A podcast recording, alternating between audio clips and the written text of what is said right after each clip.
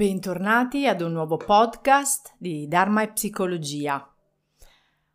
Oggi voglio condividere con voi la storia di una donna, di cui ovviamente dirò un nome inventato, perché a mio parere è molto interessante e può aiutare altre persone che hanno vissuto o vivono una situazione simile.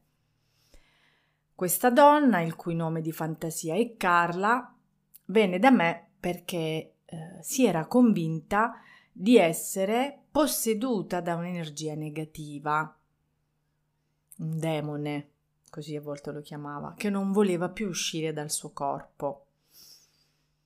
Prima di, antre- di addentrarmi nel racconto, eh, voglio precisare che Carla è d'accordo che io condivida questa sua esperienza affinché possa essere d'aiuto a chi si trova in situazioni simili. Il nostro primo contatto avvenne tramite un colloquio telefonico e poi venne in studio da me per approfondire la situazione, visto che era insomma abbastanza particolare al telefono, mi accennò più o meno e venne da me quindi per capire se poi quella fosse la strada giusta. Valutai eh, se continuare con me e con l'aiuto quindi della psicoterapia e di altre tecniche espressive di, consale- di consapevolezza che io utilizzo, o inviarla a qualche altra figura professionale oppure entrambe le situazioni, entrambe le opzioni, che di solito sono quelle che lavorano meglio, no? Un lavoro um, in unione, il lavoro con diverse figure professionali che danno supporto da più punti di vista è quello migliore, soprattutto in certe situazioni, quelle un po' più delicate, come in questo caso. Innanzitutto cerchiamo di capire cos'è l'energia negativa o l'energia nera dal punto di vista prima psicologico e poi spirituale. Dal punto di vista psicologico, lo stress, le situazioni familiari complicate, una malattia, dei problemi lavorativi, insomma, qualsiasi cosa, qualsiasi difficoltà che si incontra, affaticano la nostra mente quindi i nostri pensieri cambiano forma e si dirigono maggiormente su reali o possibili situazioni complicate. Tutto diventa più pesante, affaticato, i pensieri prendono una forma negativa, tanto da inficiare la nostra quotidianità e i nostri rapporti. Cioè la nostra vita a un certo punto sembra essere cambia- cambiata, anche se questo processo è iniziato molto tempo prima, ma la quotidianità, gli impegni e l'andare di corsa non l'hanno fatto notare. A un certo punto emerge se la nostra mente è abbastanza forte da tenere a bada questa fase negativa, l'affaticamento può essere risolto con esercizi di diverso tipo che vanno dalla meditazione all'arte, alla musica, allo sport e qualsiasi cosa può fare bene. E così lentamente, con impegno, la bellezza della vita ritorna a risuonare in noi e la negatività scompare come nuvole al vento. Se la forza negativa ha invaso la mente, ovviamente, la situazione ha bisogno di un diverso approccio e mh, mm, bisogna vedere anche poi, nel momento in cui invade la mente, in che situazione la, la mente è, quanto ancorata è ancorata a terra e quanto no. In alcuni casi si può suggerire anche un supporto psichiatrico per recuperare un, lucidità, per recuperare ehm, anche della forza mentale per poi poter iniziare anche a lavorare a livello terapeutico, quindi a livello introspettivo e molto, molto più profondo. E, ehm, essendo molto delicato questo tipo di situazione eh, legata quindi a, questo, a questa linea sottile tra la malattia mentale e ho uh, queste situazioni che vanno un po' al di là del, um, del razionale, ecco, e, um, ci vuole molta attenzione. Quindi questo va discusso chiaramente e con molta onestà con il paziente, con molta sincerità. Dal punto di vista spirituale, se andate da un operatore che lavora con l'energia e gli altri mondi, vi aiuterà, vi dovrebbe aiutare a ricevere una visione d'insieme che abbraccia un altro punto di vista, quindi quello meno razionale, diciamo l'altro, quel mondo altro che non si vede, che non si tocca con le mani. Ovvero, quindi, eh, questa visione è che l'energia negativa è un'energia sottile che arriva dalla dimensione spirituale per attaccare gli esseri viventi, quindi gli uomini, l'uomo inteso come essere vivente, e danneggiare in questo piano e o nel piano del mondo sottile. Quindi sto iniziando ad entrare in un discorso un po' più spirituale, quindi questa esiste, l'esistenza di altri mondi che non sono soltanto, non è soltanto quello che in cui viviamo, quindi questo mondo reale, razionale, concreto, logico, ma inizio un po' a introdurre questa esistenza di altri mondi dal punto di vista spirituale. Mio parere, qualsiasi problema, qualsiasi situazione ha in realtà tre componenti: fisica, psicologica, che include anche la parte intellettiva, e spirituale. Tornando a Carla, cosa accadde? Lei andò da una persona che liberava dalla intrusione di spiriti, cioè faceva depossessioni. Um, il quale gli disse che effettivamente sentiva la presenza di un'energia nera attorno a lei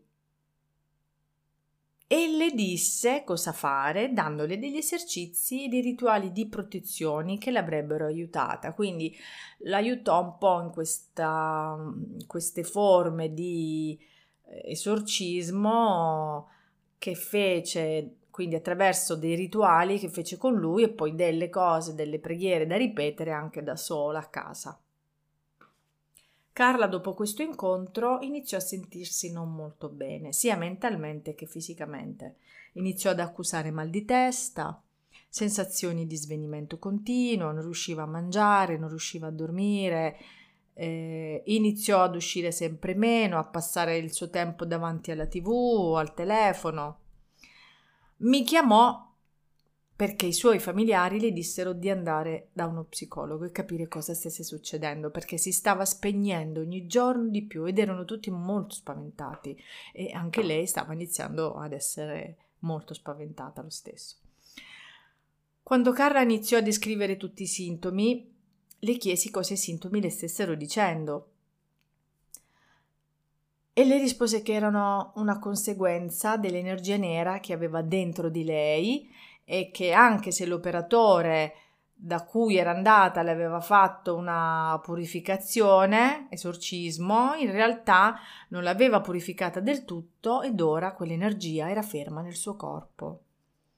Dal punto di vista psicologico era chiaro che c'erano delle difficoltà che probabilmente erano presenti anche prima dell'incontro con questo medium o esorcista, ma che erano state risvegliate proprio dal rituale, poiché secondo il suo pensiero quel um, rituale non aveva pulito del tutto il suo uh, corpo-mente, quindi questa presenza era ancora dentro di lei. Il percorso in ogni caso è un percorso che si muove sia dal punto di vista psicologico e psichiatrico, e quindi da qui l'importanza di conoscere bene la mente e le malattie mentali per sapere quali parole usare, quali tasti non toccare per non andare a liberare un disturbo latente e sia dal punto di vista spirituale, quindi conoscere che cos'è l'energia, cosa sono i mondi spirituali, le possessioni spiritiche, le terapie energetiche. Perché? Perché è importante rafforzare l'alleanza terapeutica che si costruisce con la paziente è poter trovare un linguaggio comune per, prote- per procedere nel percorso terapeutico e di cura. Quindi è, è, stato molto importante parlare lo stesso linguaggio e mi, e mi riferisco al linguaggio spirituale. Carla ha fatto molta fatica a stare nel corpo-mente e a credere alla possibilità di essere aiutata da una psicologa. Quindi da me, perché lei era totalmente sul piano spirituale, quindi il suo percorso è stato quello di tornare nel corpo per poi bilanciare questo disequilibrio che si, è, si era creato sui tre piani, quindi fisico, psicologico e spirituale. Si era proprio incrinato questo equilibrio tra questi tre mondi, tra, sì, in, queste, uh, in questi appunto mondi uniti e diversi. Era totalmente contraria ad una visita psichiatrica quando gliel'ho proposto anzi non voleva nemmeno sentirne parlare.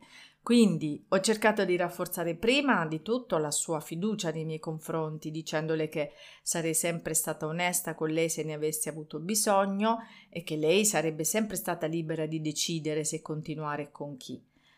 Se avessi spinto troppo, forse sarebbe andata via. Per questo ho ritenuto più importante in quel momento creare fiducia nei miei confronti e darle comunque un'ancora che in quel periodo era fondamentale per tenerla ferma, ehm, in quella tempesta che la trascinava via nel mondo della paura, della confusione, dell'occultismo.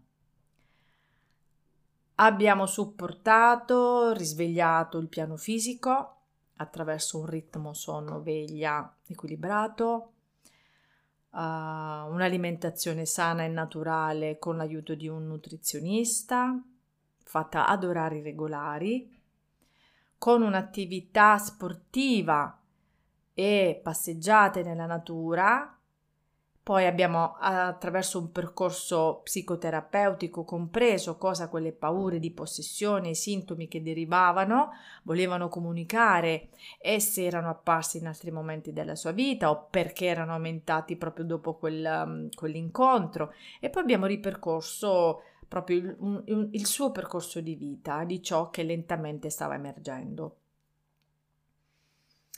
Carla iniziava a ricordare momenti delicati della sua vita e a parlarne con fiducia e lucidità.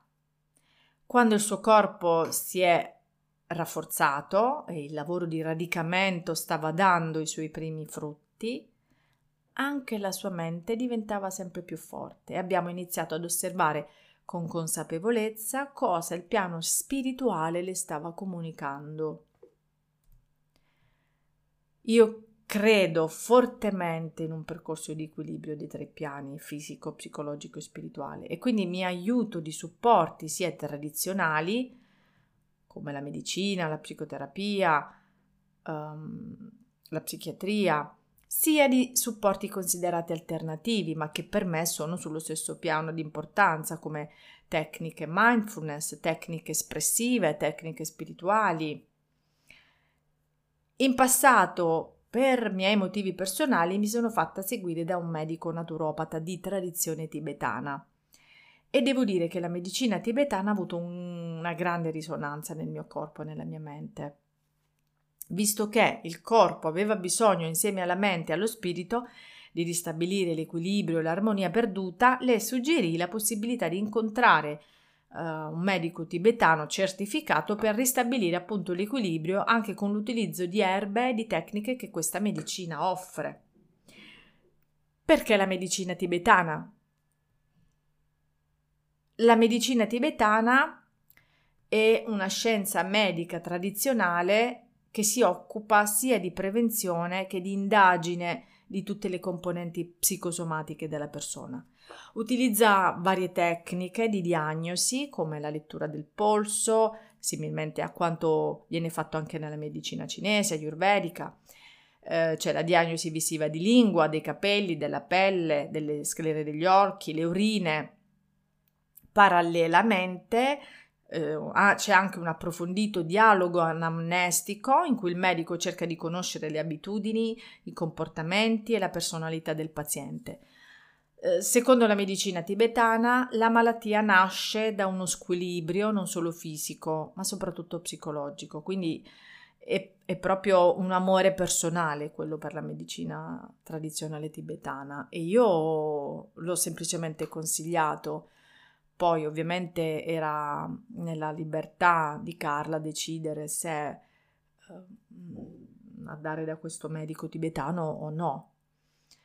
Gli stati mentali negativi, lo stress, le diete errate, i comportamenti scorretti, minano il processo di guarigione e ci rendono deboli e affaticati. E mm, la mente è come uno specchio che mostra serenità e infelicità. E secondo la filosofia buddista, le delusioni mentali sono demoni o spiriti. Quindi le persone mentalmente disturbate hanno una mente persa nella illusione e interpretano così la realtà in modo non corretto. La psichiatria tibetana si basa sulla filosofia buddista che modella le illusioni e le allucinazioni delle esperienze del paziente sotto forma di spiriti e demoni, poiché i disordini mentali sono collegati anche a spiriti terrestri o energie negative. Eh, ecco, vedete come la, la, bellezza della medicina tibetana, cioè questa unione di um, scienza e di spiritualità che è incredibile. Per concludere, Carla, dopo questo percorso con me e l'incontro con il medico tibetano, riuscì a riprendere la serenità, a riprendere la strada verso la serenità, a ritrovare il suo equilibrio intraprendendo poi successivamente un percorso spirituale che eh, l'aiuta tutt'oggi nei momenti di difficoltà. Accettò dopo molto tempo anche di incontrare uno psichiatra e di ricevere un supporto farmacologico leggero e non invasivo, perché la sua paura era quella di poi rimanere um, di diventare non lucida, non presente, come uno zombie, diceva lei. Qualcuno allora potrebbe chiedermi, ma allora la possessione era vera o era solo un delirio psicotico? Non ha importanza cosa la mia mente crede, ma cosa la mente di chi soffre crede. Quindi, quando arriva nel mio studio un paziente, io lavoro col materiale che mi porta che sia vero, che sia delirante, per me non è importante perché se lo sta portando ha già la sua verità di esistere. Sta comunicando qualcosa ed ha tutto, merita tutto il rispetto e l'aiuto che necessita. Carla è riuscita a ristabilire l'equilibrio che aveva perso. Certo, non è stato un lavoro semplice e neanche veloce, ma ha eh, stimolato e rafforzato la sua parte sana, dandole forza e consapevolezza, senza fuggire da ciò che la parte d'ombra le stava dicendo in maniera un po' aggressiva. Ogni persona è diversa, ogni storia è diversa, quindi cercate sempre un terapeuta che si occupi di voi e della vostra specifica storia e credete sempre nella vostra forza interiore. Spero che questo podcast vi sia piaciuto e che tutti gli esseri dell'universo possano essere felici.